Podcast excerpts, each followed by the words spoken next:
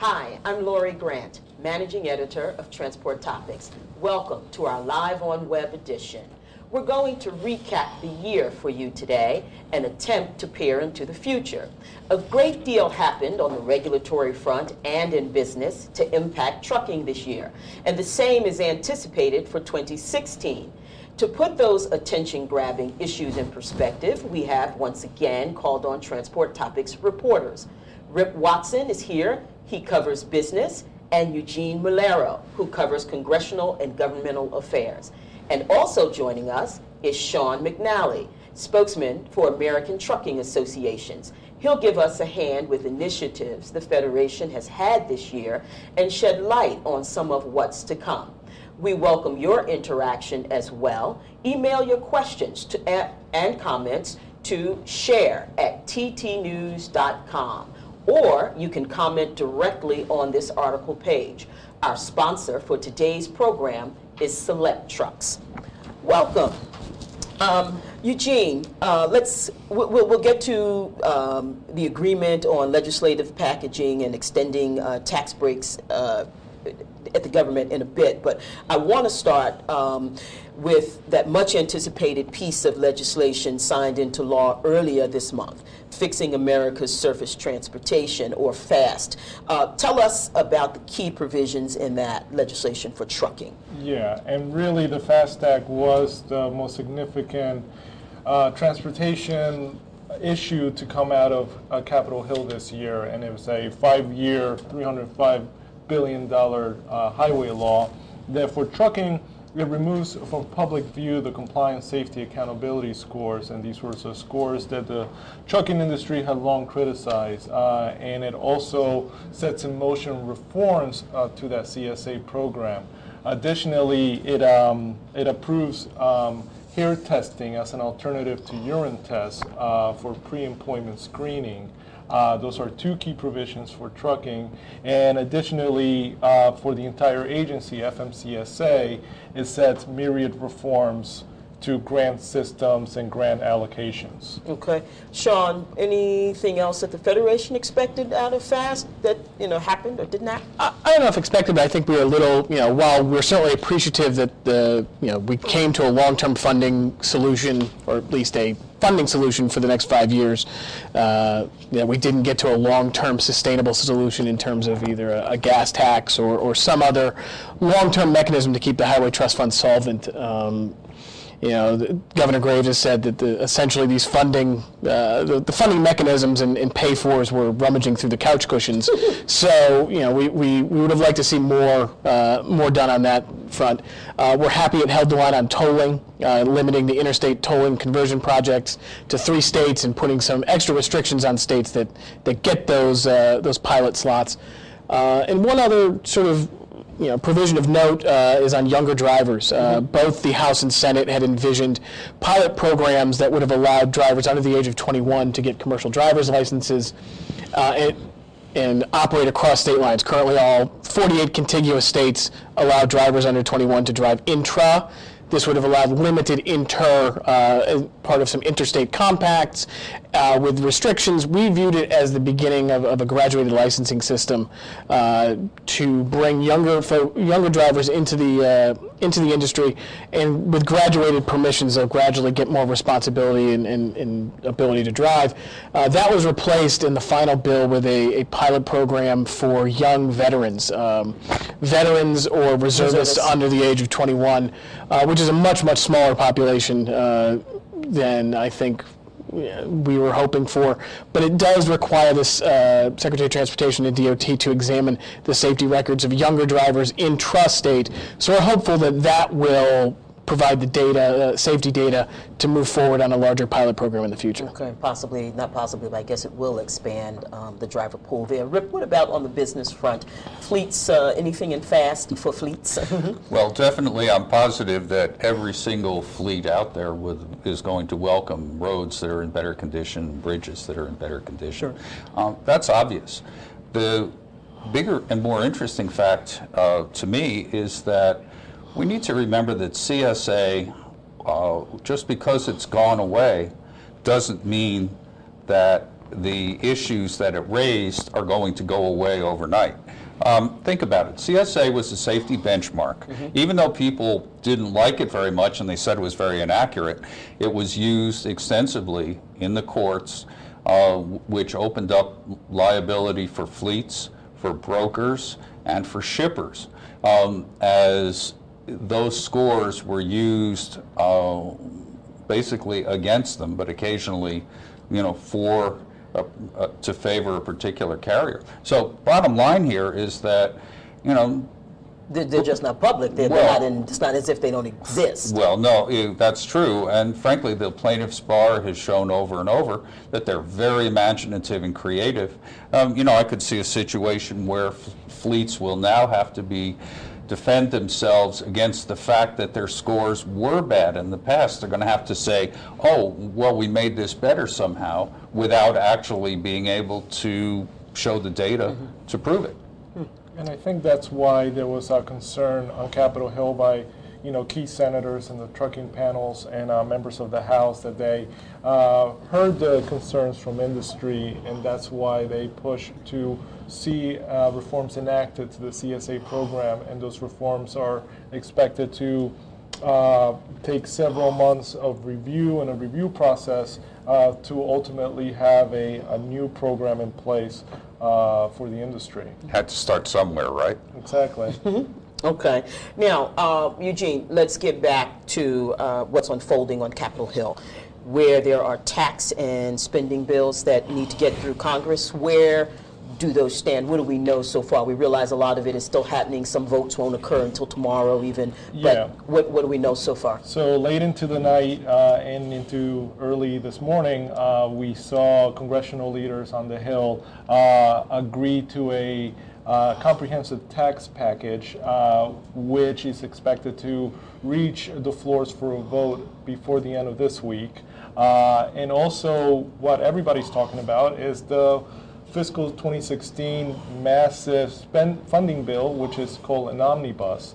Uh, and in this omnibus is relevant for transportation because not only would it ensure uh, transportation uh, funding for the Department of Transportation and its agencies uh, through the end of September, but also uh, there were some key provisions that the, the trucking industry was pushing for, one of which uh, did not make the omnibus, and that was to authorize the use of twin 33-foot trailers uh, nationwide. Uh, there was uh, some strong opposition by a small group of senators, uh, led by a Mississippi Republican, Roger Wicker, uh, that really did not support uh, authorizing the twin 33s. Uh, that and some outcry from outside groups is what I believe ultimately, uh, you know, led for this provision not to make it in this omnibus. Uh, another key provision in this omnibus is uh, that it enhances a study on an hours of service a restart rule, Um and this restart rule is currently suspended. Uh, and the new language on the study will most likely um, ex- extend the suspension for several more months, even longer. Uh, and a vote on the omnibus uh, will very likely happen at the end of this week. Okay. Sean, any, I I mean, from, from especially the, this issue of twins and Sure. like that? Well, we'll start with hours of service because that's Yeah. that's you know this is a, this is a good day for trucking and it's a good day for highway safety. Um, the the hours of service restart restrictions, which were imposed in 2013, um, we said at the time, we said beforehand, we said after, uh, and then we subsequently saw ATRI data that bore this out.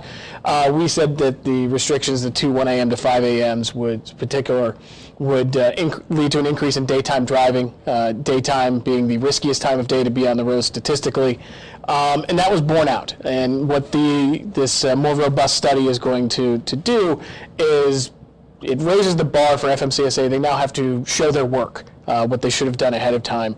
So th- this is going to be a long-term suspension of these uh, these restrictions. This is a good thing for for highway safety. It's a good thing for trucking. Uh, on 33s you know, we're obviously a little disappointed that um, Congress was cowed, uh, ultimately cowed at the end, um, by by you know by fear mongering, by by not looking at the statistical uh, do you say records. that? If you look at where these, these combinations and, and larger combinations are, are allowed, whether it's uh, Florida and North Dakota, which extensively use 33s, or the 19 other states that uh, have various combinations that are, are larger than, uh, than, than the ones we're talking about, uh, their safety record is excellent.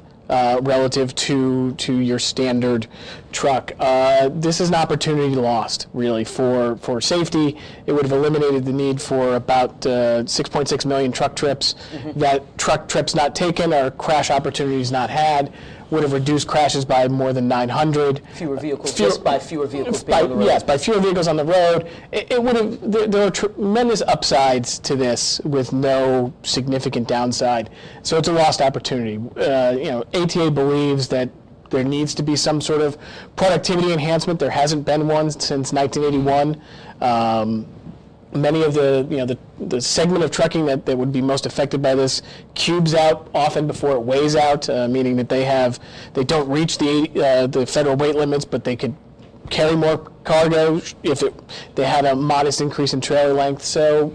We're, we're obviously disappointed, but uh, we believe that ultimately that this will continue to be a discussion uh, had uh, had in trucking and in uh, in the halls of Congress. Well, I mean, well, is it dead, or can it come up again, and or does that require? Is it, a, in essence, an election question? You need a whole new Congress to try to get something like that through. We'll have to see. I mean, ATA will continue to look for opportunities to, to advance a, a pro-safety, pro-efficiency, pro-trucking agenda. Uh, so, you know, next year is a new year, and we'll have to see what happens. All right. And it's very interesting, uh, still on the 33s, that from a legislative perspective, uh, for the provision not to make the omnibus because it got support, bipartisan support in the House by funding leaders there, and also in the Senate. Uh, there was uh, a key support from senior uh, members in the appropriations committees and in leadership. Uh, you had you know, the chairman of committees uh, backing this provision. So uh, it speaks to this strong but small opposition, you know, led by the senator from Mississippi. Uh, he has some bipartisan support on that. But again, it's just, um, I'm surprised that that that small influence ultimately, um, you know, won over and uh, and it resulted in not having the 33s in the omnibus. Well, let's, let's be a little clear here, though. The 33s, while they were offering 18% more productivity, which is why uh, package carriers and some less than truckload carriers loved the idea, let's be clear that there are a lot of trucking companies that did not like this. Uh, The Truckload Carriers Association, another large group, uh, spoke out very much against it. They did not like the equipment expense that would happen. Uh, I'm not suggesting that anybody's right or Right, wrong right, here. right, I'm right. just saying that this was not, you know, a- a handful of people who were fear-mongering. Yeah, no, and uh, there were um, other groups, outside transportation groups, that um, were very animated and persistent in calling on members of Congress uh, to, uh, you know, oppose authorizing the Twin 33s. Uh, it wasn't just from industry; there was from, you know, some outside transportation groups as well. Okay, okay. Well, um, our lawmakers weren't the only ones on a roll. Uh, Seems like regulators were as well. And just last week, the Federal Motor Carrier Safety Administration rolled out its final rule on using electronic logging devices. Eugene, uh, what does this rule mandate, and how is the industry obligated to use it? It's been, you know, long awaited, so it's happened now. Tell us a little bit more about it. What does it mandate? How's the, how does the industry have Yeah, to use this is the long-awaited electronic logging device rule that uh, the final rule was announced last week, um, and it required truckers to uh, shift from paper logs to electronic logs uh, to maintain their hours of service records. Uh, it also sets uh, technology requirements for these e-logs, as they're known, and uh, based on you know my reporting uh, about you know three million truckers will be impacted uh, on this. Uh, this was a um, uh, the industry uh, has been calling for this for many years, and there's support uh, not only from you know key transportation groups, but also uh, you know technology firms for this. All right. Sean, you mentioned safety and efficiency and the things you ticked off a minute ago about the industry. Tell me how um, how, you know, tell me how the industry sees uh, ELDs, Well, when uh, comes, especially when it comes to putting hours of service into perspective. ATA is, is thrilled. Uh, the the announcement uh, last week was historic. This is this is a, another good day Two for trucking. Yes, yeah. two- two historic Lot- lot- lots, lots of historic, lots of history this year. Um, you know, I, I think uh, electronic logs have been uh, something ATA has advocated for for, for many years now. Uh, we're happy to see it finally go get across the goal line. Um, you know, government. Uh, doesn't always respond as quickly uh, when for, for things, but we're happy that they did here.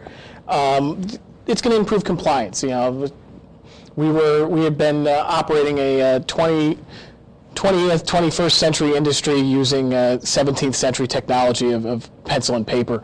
You know, moving that forward can only be uh, can only be a positive. Uh, in terms of, of saving drivers time in filling out logs, doing calculations, all those sorts of things. So more efficiency. more plus efficiency there. and, and safety you know we have you know there's a strong connection between compliance with the hours of service rules and highway safety. And there's also a strong connection between use of electronic logs and compliance with hours of service. So you can build that chain from an electronic logging device to improvements in highway safety. So we're, we're looking forward to, to full implementation in two years. Uh, we know there are many carriers, many ATA members that have adopted these devices or similar devices already. Uh, they'll have an additional two years to make sure that their technology is up to spec, uh, whether it's a software update or, or whatever. That, that grandfather period was important to, to many of our members who have already made the investment. Meaning in- all of 20, the grandfather period, all of 2016. well, they'll, they'll have two years beyond the compli- the uh, compliance date. So compliance date is uh, December of December 2017, so they'll have till 2019 to, if they need a software update or, or whatever. That, but that grandfather period is is uh, is was important to our members and, and important to carriers who've already made the investment to uh, in these devices. All right. Rip, uh, are businesses interpreting it the same way? There was some grumbling about productivity in HOS at some point. Do, do they see, businesses see this as a good thing? Um, I think you could probably say that businesses in general think it's a good thing.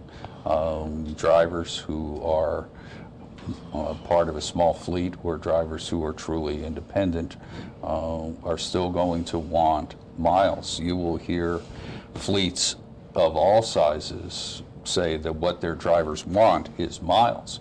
And because miles mean money for truckload Sure, drivers. sure. Um, so bottom line, um, there are going to continue to be people who are going to want, up until the last minute, to run those extra miles just on the theory that Yeah. they need it in order to uh, pay for the family uh, homestead and all those other good things. Okay, okay. We, we had a lot of um, questions about this, lots and lots of interest on ELDs. And um, Paul Will, the CEO of Celadon Group, uh, got to us and he wanted to know how quickly do you think ELDs will impact capacity? Rip, you want to take a shot at that? If you, I'd be happy to. Uh, One of the things I think we need to remember is that um, trucking technology over time doesn't get instantly adopted. So I think you would have to uh, presume that this is going to be a gradual process and may last for several years. However, uh, we need to remember also that capacity is driven by uh, a variety of factors beyond whether there's a logging device in a truck. For example, if there is any change in hours of service when all of the studies are over, at the same time that there's a pressure on capacity because logging devices are going to put cheating drivers out of uh, out of business or forcing them into compliance, we're certainly looking at something that i over the long term is going to be a big issue. okay, okay. Um, uh, uh, here's another one, Eugene. Um, Andrew Malashevsky, CEO of Malashevsky Consulting, says, "What are the chances that the ELD rule and, HOS will be stalled in courts?" And we're kind of seeing some of that now with OOIDA, aren't we? Yeah, yeah. No, uh, just to take a step back, it's not uncommon for you know groups to uh, not everybody to be in support of a rule, uh, that's obvious, and for uh, opponents of a rule to file suits, uh, not only in transportation but writ large uh, in the federal government. Uh, and recently, I believe this week, uh, OOIDA filed a suit for, on the uh, over ELDs. That could have an effect. However, you know, we could see other opposition uh, come forward, but y- you know, the momentum is there on the rule uh, and on hours of service.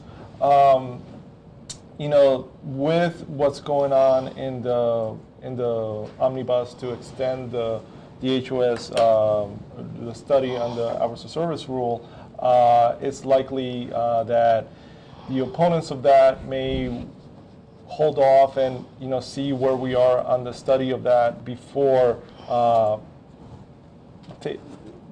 taking their next steps um, on the issue. Okay. Part- uh, and just to tack on uh, Yeah. regarding ELD uh, litigation, um, part of the delay in getting this final rule out last week was a lawsuit by, again, OOIDA, um, mainly on the grounds that they believe these devices could be used to coerce or harass drivers.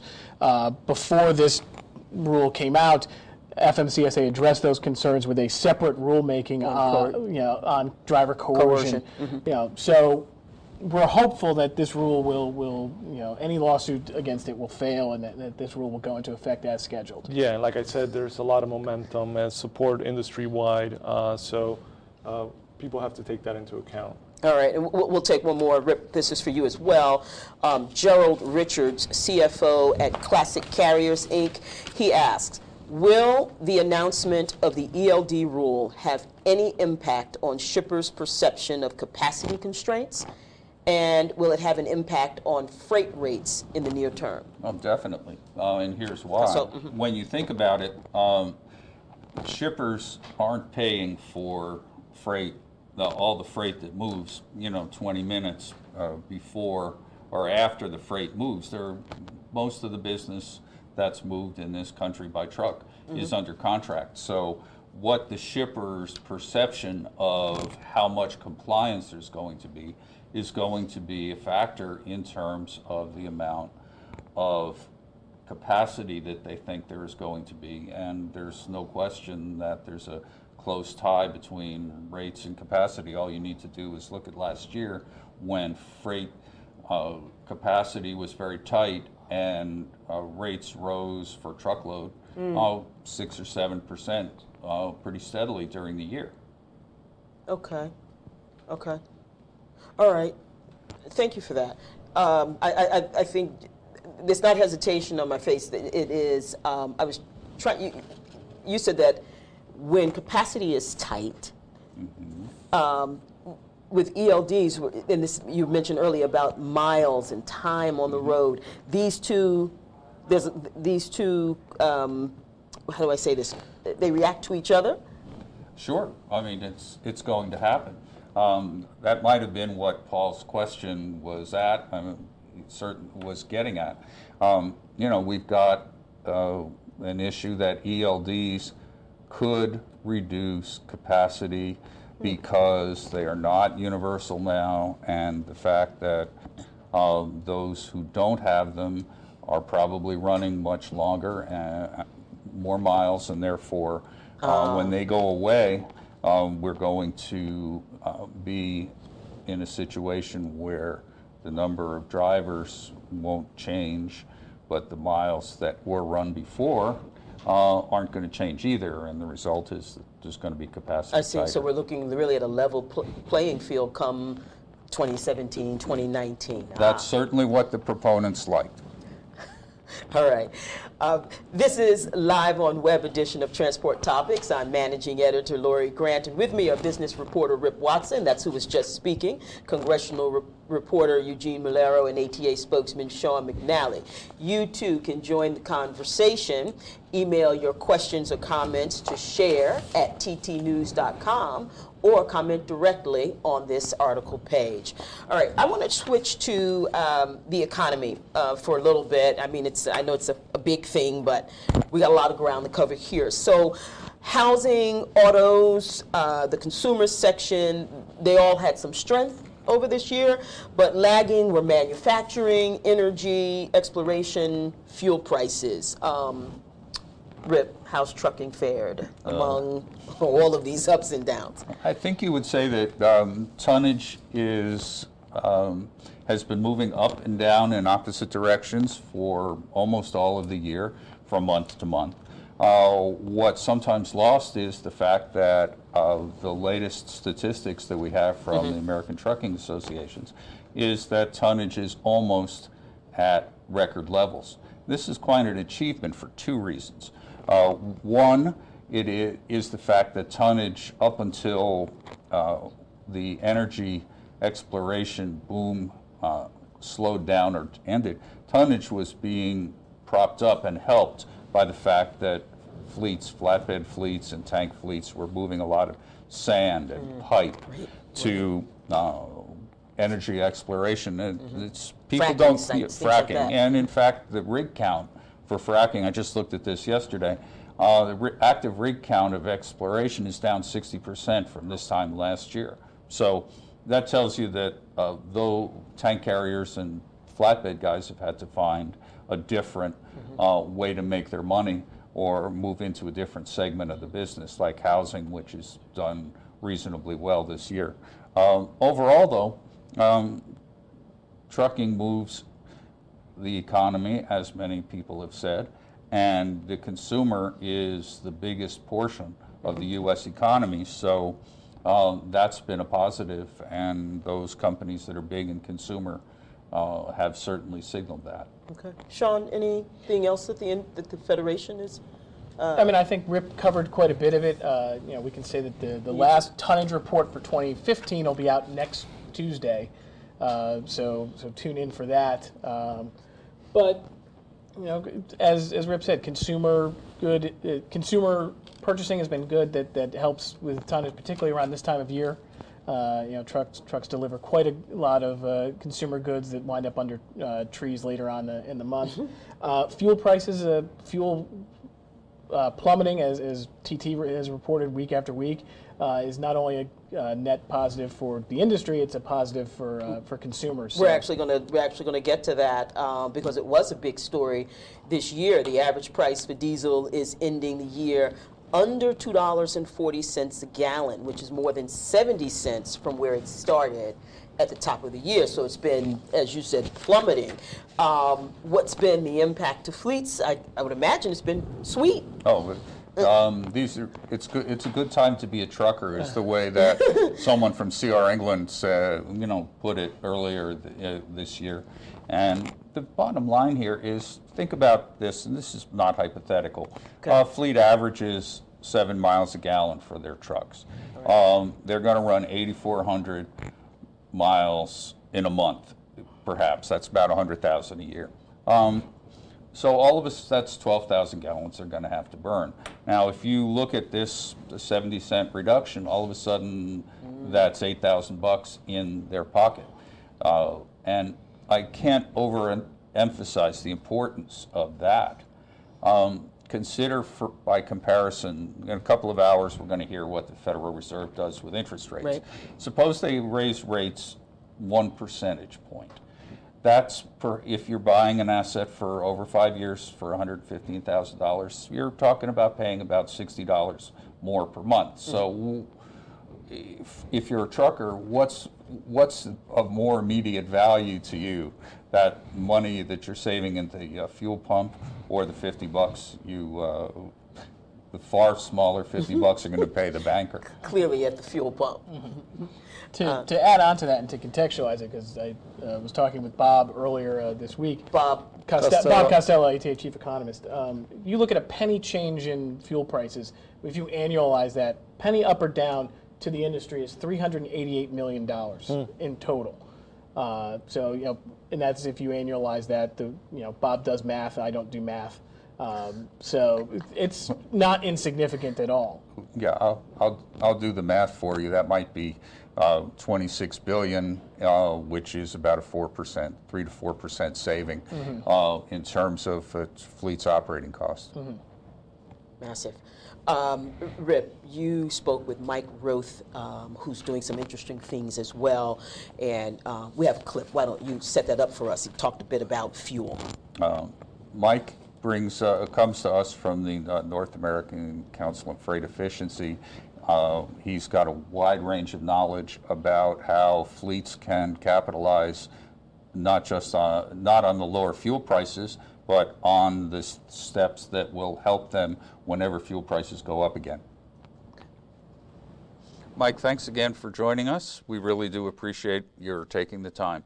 What I'd like to do today first is to find out a, li- a little bit more about what your organization does and what you try to do to help trucking, very briefly. Yeah, very good. I lead the North American Council for Freight Efficiency. It's a nonprofit startup. We're unbiased, but we're comprehensive about how we look at technologies, and our whole goal is to accelerate the adoption of things like low rolling resistance tires, aerodynamics, powertrain technologies to get better fuel economy and save money for, uh, for the fleets. We, we do not get into recommending individual manufacturers of the technologies, but we definitely do on the technologies.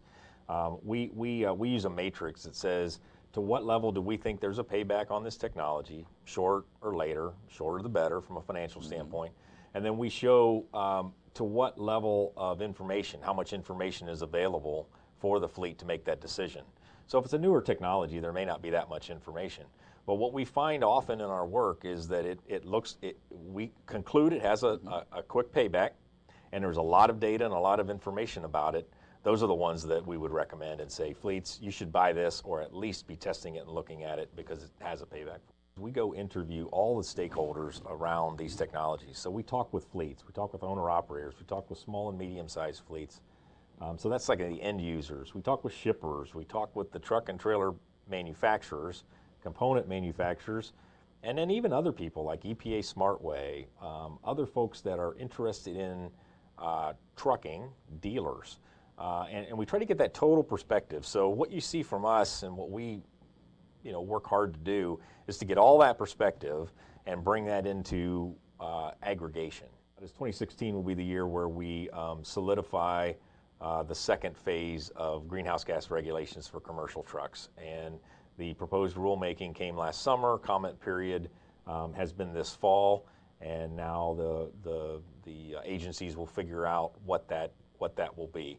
And that will be important because that will set in place a um, stringency of new truck and trailer production. Phase two, I think what we're seeing is then, you know, that expectation of uh, increasing fuel economy over, you know, steps in the regulation between now and 2027 um, that, uh, that, you know, in reality uh, will make a difference. The greenhouse gas regulations are going to happen. Okay. Um, and we need to figure that out together.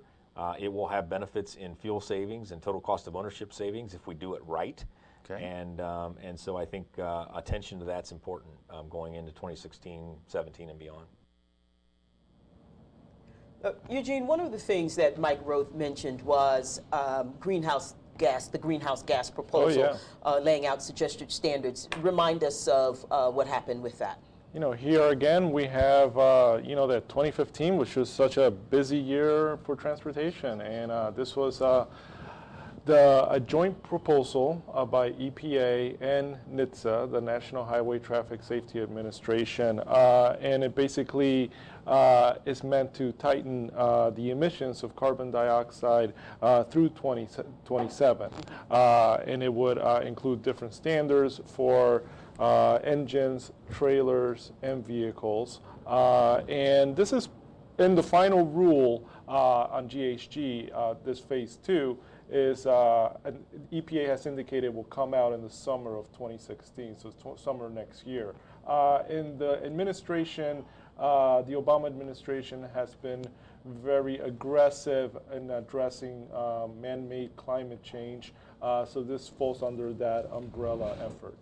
Okay. Sean, does the Federation like this? Is this a, a Well, we certainly yay were, or nay? we are certainly very supportive of phase one. Uh, phase two, we'll have to see in the the, the final, uh, you know, how it's finally hashed out. Uh, early indications that you know the industry will be supportive of, of the goals at least. Uh, some significant changes in phase two from phase one is the the splitting of engines from tractors. Uh, you know, in phase one, it was the whole truck. This is now a you know, we're taking each part separately, including trailers for the first time. So we'll, uh, and that is actually the very first would, uh, at least in the proposal, Yeah. would be the first target would be 2017 model year tractors, or excuse me, trailers. Yes. So it'll be, you know, it's certainly something that's going to be chief on our watch list for 2016. And I'm sure we'll get into this later, particularly uh, with what we expect will be a uh, relatively quiet year on Capitol Hill, uh, given electoral politics. Oh, yeah. Um, you know, the regulatory front is going to be very significant for, for ATA and, and for the industry. Okay, okay.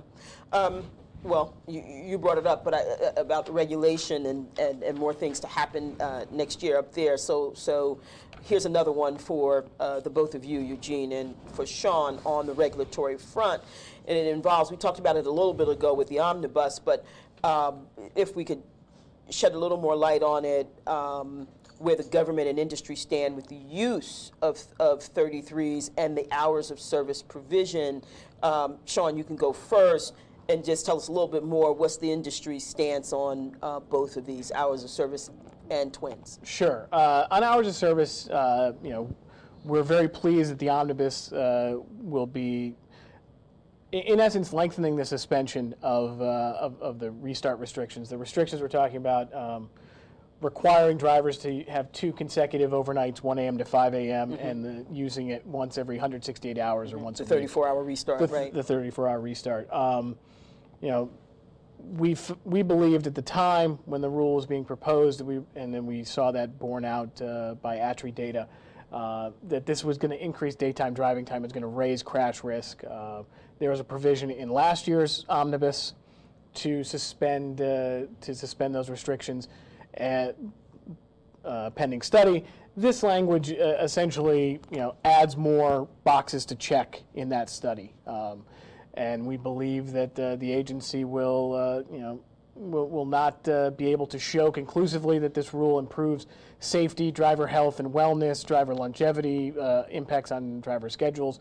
There's a number of things that they'll have to look at. So we're, we're very happy that that language is in the omnibus. On 33s, you know, we're, we're obviously disappointed it didn't carry. Uh, it was support, had bipartisan support on both sides of Capitol Hill. Uh, and a small uh, vocal minority uh, opposed it, and it ultimately didn't uh, didn't get through. But uh, we'll have to see what 2016 brings in terms of uh, you know other potential opportunities. And Okay. Anything there- else there- Yeah, there were not a lot of industries that got what they wanted in the omnibus. So, you know, a different perspective. One out of two is not that bad. Uh, and to take a step back on the hours of service uh, Mm-hmm. suspension, uh, in recent conversations I've had with FMCSA, they've indicated that the current review of the hours of service restart rule uh, will be finalized and presented to Congress in February. So obviously, whatever these new res- um, enhancements in the omnibus on the study uh, will, you know, as Sean said, uh, continue that suspension of the restart rule. Uh, to take even a further step back, um, it was surprising to see that before uh, the vote on approving uh, the suspension of the H, of the hours of service restart on Capitol Hill in 2014, uh, we saw senators take to the floor in support of um, of the concerns the industry had raised on hours of service. Uh, so it was a bipartisan call. Uh, you know, you had uh, senior Democrats and senior Republicans, you know, saying uh, that in fact uh, this rule was forcing some drivers to operate in the busy morning hours. Uh, so that really had a lot of uh, carried a lot of weight. And when we saw in that that year's omnibus, which was actually referred to as a cromnibus because it was an omnibus and a continuing And a continuing resolution, okay. Exactly. uh, that that was the fiscal 2015 uh, funding law, and that's where that suspension um, uh, was initiated. And again, on Twin 33s, um, there was some anticipation uh, earlier in the year that um, that this uh, they were going to authorize them nationwide, uh, coming after getting out of the House appropriation season in the spring. I had the I you know I came away thinking that there was a lot of momentum on Twin 33s on Capitol Hill, uh, but again, uh, you know. I, I, if you strategize the, the Capitol Hill landscape, I really also have to think that uh, there were some key senators and some key positions that were not supportive of this.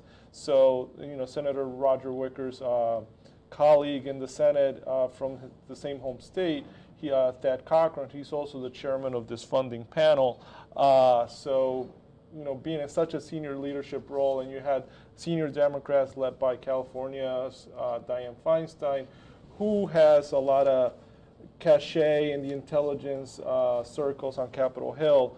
Uh, all that pol- politics, I think, contributed to Twin 33's not ultimately being in the uh, Yeah. omnibus. Eugene, uh, Eugene, let me just jump in for one second. A moment Yeah, or two ago, you said one out of two is not bad. Well, it wasn't exactly one out of two because the one, um, the first positive, affects the entire industry. It's good Yeah. for the entire $700 billion industry. yeah, industry. yeah. And the thir- Twin 33s, while it would provide benefits for some companies, didn't wouldn't necessarily have provided benefits for others Correct. right away. Yeah, no, correct, and yeah, and that's a great point, Rip. And I didn't, I didn't mean to.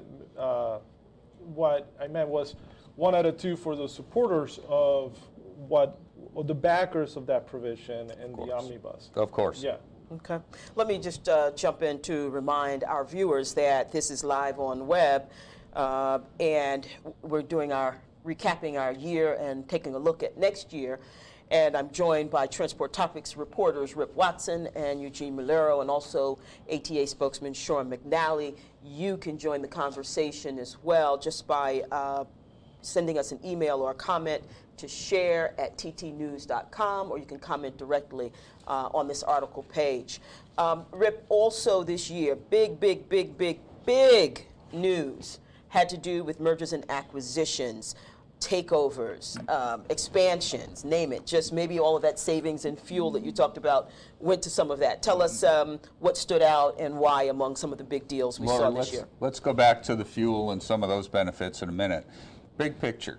Uh, the largest company on Transport Topics Top 100, UPS, UPS. bought Coyote Logistics, uh, uh, an industry leading company which filled a hole in their service offerings for domestic freight brokerage. Uh, FedEx, number two, decided that they wanted to buy TNT, uh, a Dutch based company which is uh, very strong in Europe and in Asia, to broaden FedEx's worldwide service offerings. Then there was this company called XPO Logistics, which a few years ago, when Brad Jacobs came into trucking and said, I'm going to uh, make a splash in this industry, some people doubted that. Uh, now that he's got a $19 billion company, which would become number three on the top 100, um, he's, he People are bought, he, people are definitely listening. He bought Con-way, uh, very well-known company with 86 years, almost 90 years of history. He bought Norbert Dentressangle, a French uh, trucking and logistics company.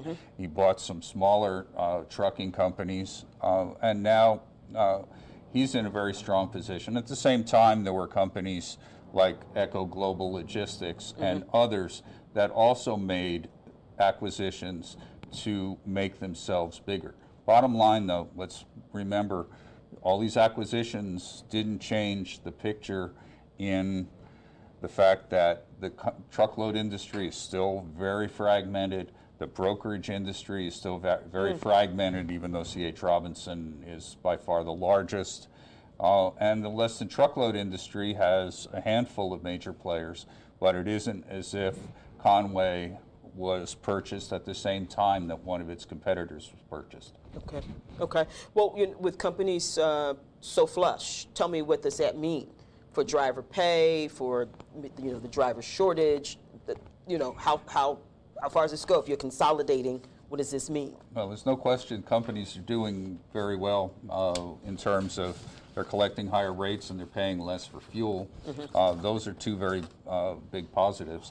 What that means for uh, for rates uh, going forward, the consensus is that freight rates are going to go down uh, in terms of the pace of their increase. Just to, I'll, reset, Oh, I'll okay. restate that S- slower so gain. it's clear. Slower, ra- slower increases in large part because there's a feeling that there's enough freight capacity out there right now. And what drove up the rates last year uh, to uh, almost unprecedented levels was the fact there wasn't enough capacity and uh, you know the shippers and brokers just had to pay more to get what they wanted. Um, now, as far as driver pay, look at last year um, in the third quarter when rates were very strong uh, and the driver shortage was in a difficult situation in part because of hours of service restrictions. Um, almost 50% of fleets raised driver pay in the third quarter of last year, uh, led by one company, U.S. Xpress, that uh, kicked it off. But what's happened since then is that that whole pace of driver pay increases has scaled back. And because uh, fleets have already kind of splurged, if you will, in trying to make their drivers happy. What's happening instead is there's a lot more attention being paid to driver retention, uh, and uh, there's less attention being paid to things that raise um, driver pay and force try to force people to move by offering sign-on bonuses. I see. Okay.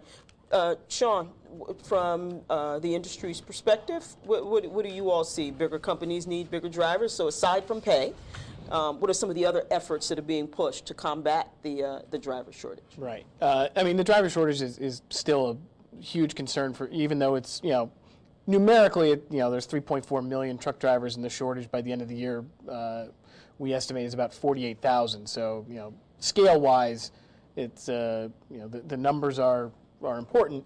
Uh, we need to also remember that it's not a necessarily a quantity issue; it's a quality issue. Uh, earlier this year, Bob Costello produced a, a, a re- semi-regular update on the shortage, and found that 88% of fleets reported that most of the candidates they get are not qualified. So we're looking at the the qualification side, whether it's entry-level driver training, which there'll be a, a final rule later on this year, uh, or excuse me, in 2016. That that we're running out of a year for later Right, on. right, right. Um, uh, which is a negotiated rulemaking, and, and we can maybe touch on that, some of the details there later. Um, but also looking at veterans, uh, the Hiring Our Heroes program, uh, we're about a year into our two year commitment uh, at ATA to hire 100,000 veterans. Uh, the, there were some provisions in FAST Act, which excuse me, made it a little bit easier for veterans to transition into uh, careers driving uh, with some of the, the licensing requirements in terms of you know converting a military CDL to a civilian CDL. You know some of the the experiential um, requirements can be waived. Um, but you know the bottom line is uh, our industry needs to hire about 89,000 people to drive truck uh, a year just to keep pace with retirements and industry growth. Okay. So those 89,000 have to come from somewhere, and, and we're you know So there's really no real contraction just because we're seeing some consolidation. Right. need a whole yeah, lot the, the, more drivers. the, the freight still needs to be moved. Uh, you know, Rip's made several references to it, but trucks move about 70% of the nation's uh, domestic freight tonnage. So, you know, that that's not going to change. Uh, we still need trucks. We still need drivers, no matter how large or small the companies are. Absolutely. It's just that, I mean, we might be in a bit of a, a breathing spell here, uh, you know, before the driver shortage becomes much more uh, difficult to deal with for fleets and for their customers.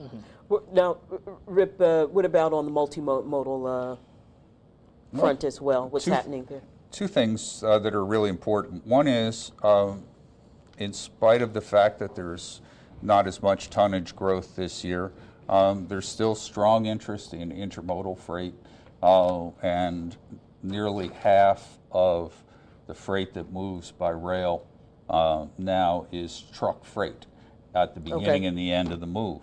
Um, that's something that's never happened before. For a few months this year, there was actually more truck freight than there was all, everything else moving by rail.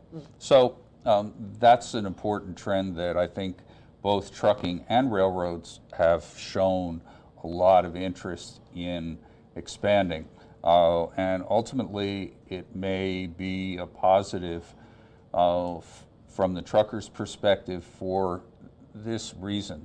Um, occasionally in the past, there have been political uh, headbutting between truckers and railroads about uh, what the uh, regulatory regime should be or what the uh, legal regime should be. Uh, you would think that as more freight goes on trains, that uh, we would think that the, that would give the truckers a little more leverage.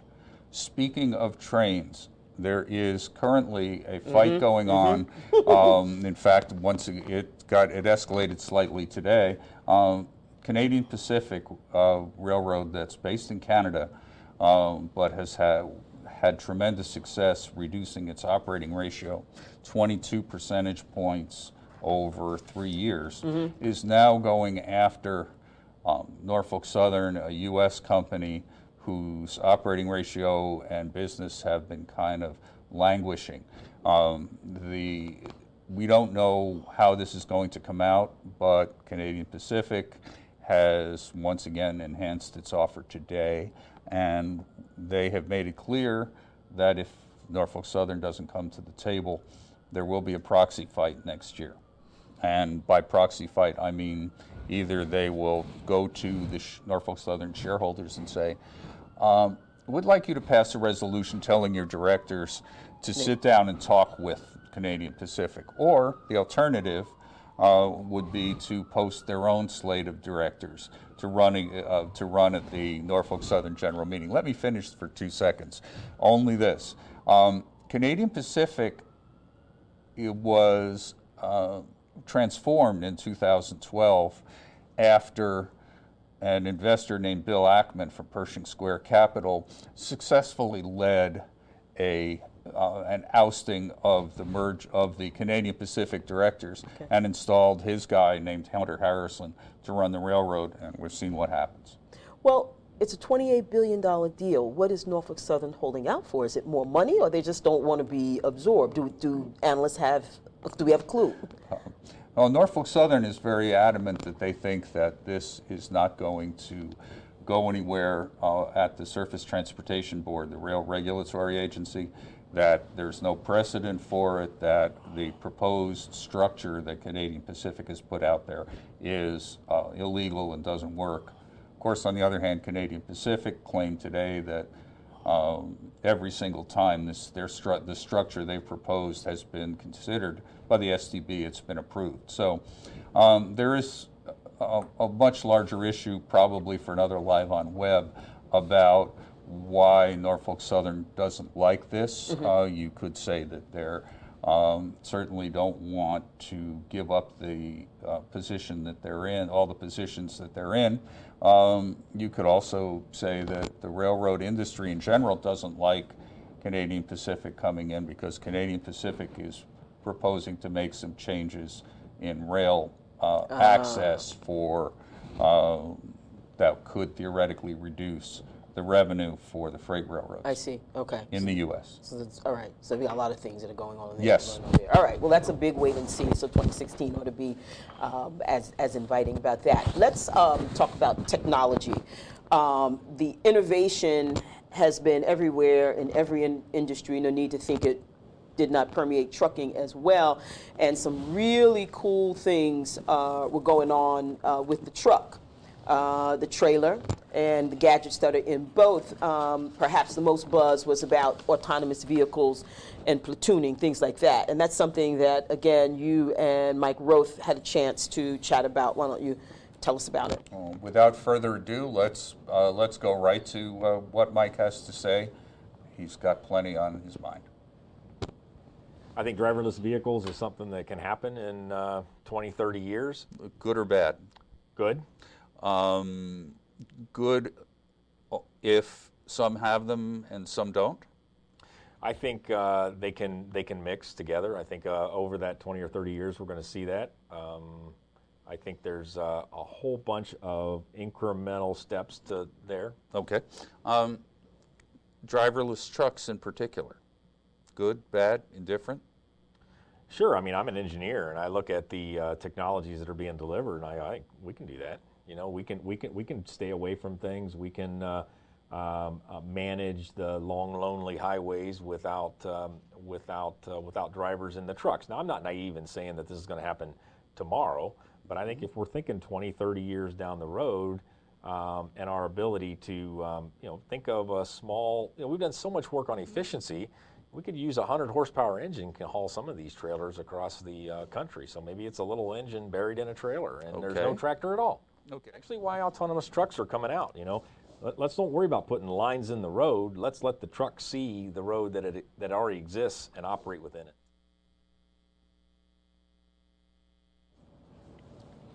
All right. So, Rip, tell us uh, how are fleets absorbing some of these changes that are coming at you know a very rapid pace?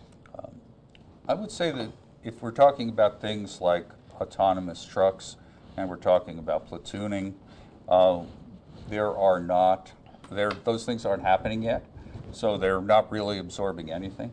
Uh, but it's really important to note that fleets have taken advantage of all kinds of important advancements in uh, the way that they do their business. You know, whether it's TMS systems, whether it's uh, more in-cab uh, technology. Uh, there's certainly been no shortage of fleets' willingness to move forward with technology that's proven its worth, such as TMS systems or such as uh, things like uh, you know wide, wide-based tires. Gotcha. But in terms of the vehicle, that's still just so concept at the moment that it, what you do is watch That- it and be in awe. Absolutely. All right, Eugene. Um, legislators are they grappling with grappling with any of this in any way? We saw what happened with ELDs, but any other tech things as it relates to trucking? Anything else going on there? Yeah, the transportation panels have, um, over the years, looked at advanced technologies, especially uh, any system that can improve safety not only on highways but also in intermodals. Uh, and you know, an example I can think of is, um, you know, the Commerce Committee in the Senate. Uh, they've held a series of hearings. Uh, the most recent one in the spring, uh, in which they did look at, you know, the benefits of uh, intelligent technology, autonomous vehicles, um, and uh, there's an expectation, uh, not not by next year, but there's uh, the likelihood that in the new Congress, now I'm skipping two years down the road, uh, there's going to be uh, legislation that may be a head-on look at uh, regulation, you know, proposing uh, regulations for autonomous vehicles, but that's still, you know, in the future, and, and there's a lot of maybes in that. In the 2015 FAST Act just signed into law, there are uh, provisions in there uh, that would um, call for studies on vehicle-to-vehicle technology. Uh, so industry, I know, is looking uh, to see what uh, comes out of those studies. Okay, so a lot of things to come. Sean, Eugene just took us two years into the crystal ball, so let's let's come. We can come back a little bit Okay. though, and just go to 2016. Um, what would the industry like to see? What do lawmakers or regulators already have on deck uh, for, for for 2016? What's what's hanging out there? I'm actually going to start by taking us a little bit to the past. Uh, this Okay. October uh, at our MC&E, uh, on the subject of technology and, and trucking being interested in, in various types of safety you just removed the crystal ball, but go Uh, yeah, ahead. yeah. Well, uh, just push it to the side for a minute.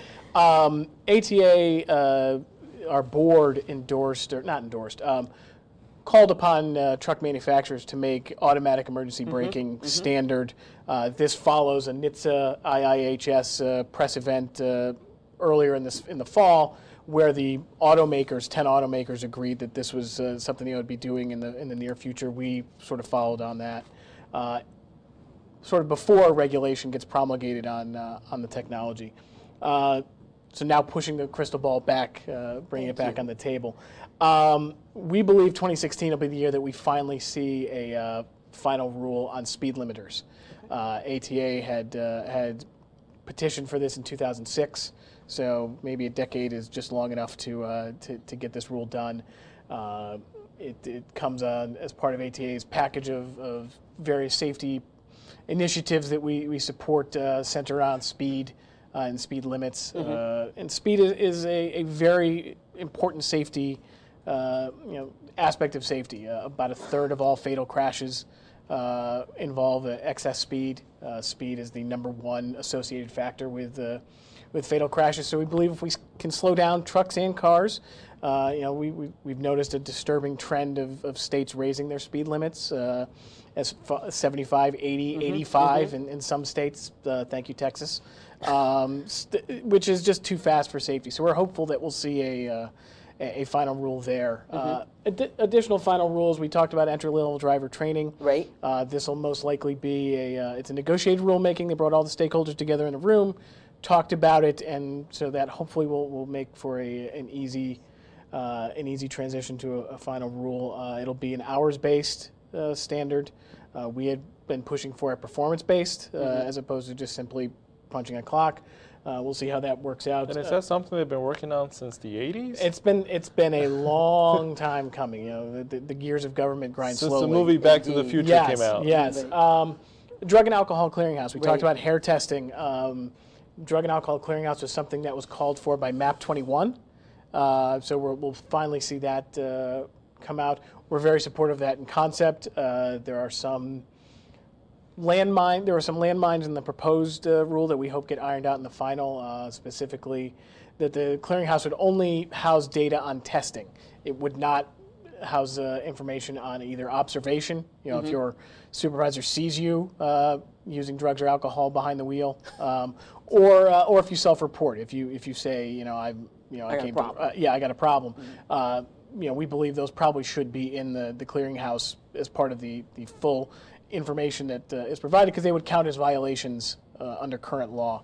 Uh, and you know, those, what about carrier safety fitness determination? Is that one it, you're looking it cleared for? OMB, uh, but it will be interesting to see what that looks like because there are some uh, connections to the CSA scores uh, where the CSA scores cannot be used in, in FAST. Yeah. The CSA scores cannot be used as part of that safety fitness determination process. So we'll be curious to see how that resolves looks itself. like. And that would be that would be a proposed rule as opposed to a final rule. So that's still several years out. Would Okay. presumably be several years out in implementation.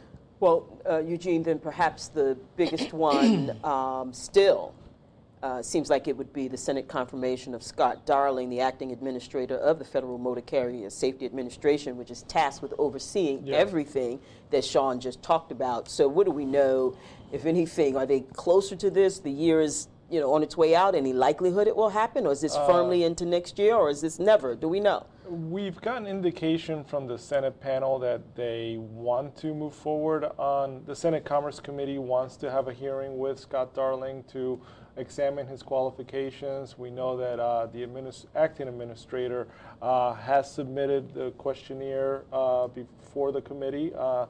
There were, you know, we've written about it. There's no real red flags. He was um, nominated by the president over the summer to lead FMCSA. Um, right now, because the end of the year and Congress is expected to adjourn this Friday, uh, the Senate committee is going to take it up early next year. Um, and he would be the last of the major sub-agencies at um, the last nominee for the major sub-agencies at DOT uh, to get a hearing before the panel. Uh, the expectation is that if Senate Commerce approves him, he will very likely be confirmed uh, by the Senate. Uh, so that's Scott Darling. Uh, and also on some other issues in 2016, uh, Lori, is a, obviously a presidential year, so not a lot on the legislative front, and we got the highway law this month. Uh, but w- in 2016, we're going to see the implementation of the provisions, uh, the beginning of uh, the FAST Act. And the one thing that uh, to track, not only see how the reforms to CSA are, are going, but also, you know, the hair testing provision uh, in the FAST Act, the Health and Human Services Department has a year uh, to set standards uh, for hair testing. Uh, they have to give that to DOT for DOT to give it its green light. Uh, so that will happen December 2016. Right. And, and then also, um, and Sean can correct me if I'm wrong, but uh, sometime in the spring, we're going to see uh, an advance notice of proposed rule on sleep apnea. Uh, that's um, that's uh, going to go, you know, take a step further. Uh, you know, and it's going to be posted on the Federal Register. But again, something that was already underway. So Yeah. we, we're, nothing new. Doesn't doesn't seem as if there'll be much that's new. A lot of implementing what's already been talked about. Hopefully, uh, Rip on the business front. Any other key factors in 2016 we can Let me make Should it. look Let me try to? to let me try to make a transition here. Um, 2016 looks to me like it's going to be a year of digestion of all of these changes after the trucking industry dealt with an awful lot of indigestion in recent years. Um, What a phrase. So if you're a fleet um, and you're in an ele- you know, you'd have to think Congress is going to be looking elsewhere, as Sean and Eugene have noted. Um, so this would suggest that this is going to, the door is open for this to be a year of kind of continuing the, the direction that we've gone. Uh, modest freight growth, uh, driven by modest GDP growth, um, equipment purchases that were really strong, um, but slowed down late in the year, maybe slow at the pace, slowing down a little bit more. Um, what does that mean for drivers? Um, probably drivers are going to continue to get a little more money. Um, fuel, who knows? Um, that gives lots of people indigestion. I don't even want to get anywhere close to that. Um, in terms of uh, access to capital, maybe if interest rates go up a, uh, a bit, which they're seeming to do, Right. then you know maybe that's going to put the pressure on some of the more marginal fleets.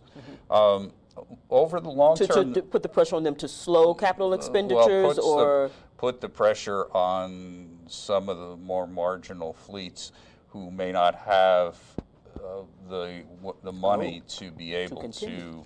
stay in. Not necessarily not stay in business, but not be able to reinvest in their fleets. Uh, last but not least, you know, we if we've got uh, we've been in a market with a modest driver shortage and modest growth and a modest economy overall behind it. Um, you'd think that this year t- coming up would be one when there would not be uh, huge changes in what happens in uh, the trucking industry's direction, broad direction. And I'm going to wrap up my thoughts only by saying that if there is some world shaking issue such as security that, res- that resounds throughout the industry and throughout the U.S. in general, that's likely to uh, perhaps make a change in this. All you need to do is look at what happened to the U.S. economy after 9 11. Right, right. Okay, okay. Um, let's take a few more questions that have come in. Uh, Sean, one for you. Um, this is from Rebecca Sandy, owner of Sandpin Logistics. And she says, What is ATA supporting for a replacement to CSA scores? Sure. Excuse me. I don't think we're looking for a replacement for CSA. I think what we're looking for is improvements to the current system. Uh, ATA's position has been pretty clear from the beginning that we support the goals and aims of CSA, which, you know, at its heart, CSA is a, a system for law enforcement to target bad actors in our industry. Okay. Uh, those who have, you know, safety records that are poor. Uh, so we're looking for improvements to that system so that they ac- so that the system can accurately point out the the carriers that uh, that are unsafe. Um, so we'll be looking to see how uh, the CSA reforms from FAST Act are implemented. Uh, one uh, that we haven't spoken about, but uh, is very important, is the the how CSA will ultimately deal with uh, non-preventable, not at fault crashes. Um, currently, um, those crashes are, are T- tell us what those are non preventable, not at fault. Somebody's run into the so- truck. some- somebody runs into a truck where the truck has no reasonable expectation of, of avoiding the crash. Uh, you know, exa- good examples, or not good examples, but examples are a drunk driver crosses the center line and hits a truck head on. Uh, speeding truck hit or speeding car hits the back of a truck. Those sorts of things where, where, where the truck driver could not have reasonably prevented the crash. Um, those crashes are currently built into the system. They are, you know, it counts as a crash against your crash indicator. It flags you potentially for future enforcement, even though your truck and driver had no real expectation that they would be uh, able to, to avoid that. Um, the Motor Carrier Safety Advisory Committee now has a year, I think, to come back to FMCSA with recommendations on how those crashes are to be dealt with, uh, how they're to be identified, police records, things of that nature. Uh, and then the agency has to say how they're going to adopt uh, the recommendations of the MCSAC. So we're hopeful that uh, that that will ultimately res- uh, the ultimate resolution will be those crashes don't get counted against uh, you know uh, the trucking companies the way that they're not counted against individual drivers uh, by their insurance companies. You know, if you're not at fault, you're you're not responsible, you're not liable, and that that principle should carry through into CSA. Uh, Rip, we have one from uh, Jane Sandifer, Vice President of Business Solutions at Advanced Shipping Technologies. And uh, she wants to know what do you see in store for 3PLs? Will the market continue to collapse with buyouts and consolidations as were seen in 2015? Are specialized 3PLs having greater success? What do you Jane, thanks for that question. I love it. Um, and partly because it gives me a chance to uh, go back to revise a little bit of what I said Okay. um, earlier about consolidations and consolidating. Uh, we got to remember that in the third party logistics world, there has been a lot of consolidation with purchases uh, by companies such as UPS, uh, as I mentioned earlier. But this industry is still not really fully consolidated, and it's a long way from being there. Okay. Um, I think the other, the, what many people might think is coming up in 16 for the 3PLs is continuation of the things that they've done very well, which is they've come in and they've shown over the years that they do a terrific job of being able to provide value for a shipper um, and provide value for smaller fleets that don't have their own marketing departments. So, uh, again, it would seem logical to expect more of the same. Okay. Uh, Eugene, uh, one we have also from uh, Larry Walker. He's an office manager at Alabama Carriers, Inc., and he wants to know what effect, if any, will the pending 2016 election have on the trucking industry? And you started to touch on that a little bit ago. Um, well, if if we're talking about the election overall, not only the run for the White House but also Congress, uh, if we talk about Congress, um, if you know if there is a uh, a shift in leadership, especially in the Senate, so if the Senate is currently uh, run by the Republicans, if it turns uh, for, for the Democrats, uh, then you can see uh, Democratic efforts um, and their priorities. So uh, now you have uh, lawmakers who have, you know, views on size and weight and have views on the Twin 33s, and you know that have certain oppositions to uh, FMCSA's uh, HOS. Uh, you know, to reinstating uh, uh, the suspension of the HOS. Now they're in a position of leadership. So there you would see a significant change. Uh, there's no expectation really that the House is going to, the, the, the GOP majority is so strong in the House, on the House side that the House is going to flip. Uh, if anything, there's expectation that it's not going to flip for several Congresses. Uh, and then for the White House, um, you know, to take a, a step back, there's actually three candidates uh, uh, that have presented transportation uh, plans and infrastructures, and that's you know Hillary Clinton, uh, the former first lady. She has presented a business reform package uh, to pay for infrastructure programs. Uh, the independent from uh, Vermont, Bernie Sanders has a trillion dollar infrastructure plan, but no way uh, to pay for it. And Rand Paul, the senator from Kentucky on the Republican side, has a infrastructure bank that he has proposed with Democrat Barbara Boxer. But that infrastructure proposal in the Senate hasn't picked up any steam. All right, and just want to add there that Hillary Clinton is also a former senator from New York and former Secretary of State. Of course. Sean, uh, one for you from Dawn Dredgier. I hope I did you right there, Dawn. She's the president of SAP Referral Services.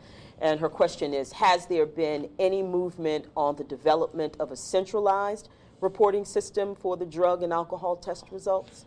Right, and we spoke about that before. We're, we're hoping that the, the clearinghouse rule will be finalized and published in 2016.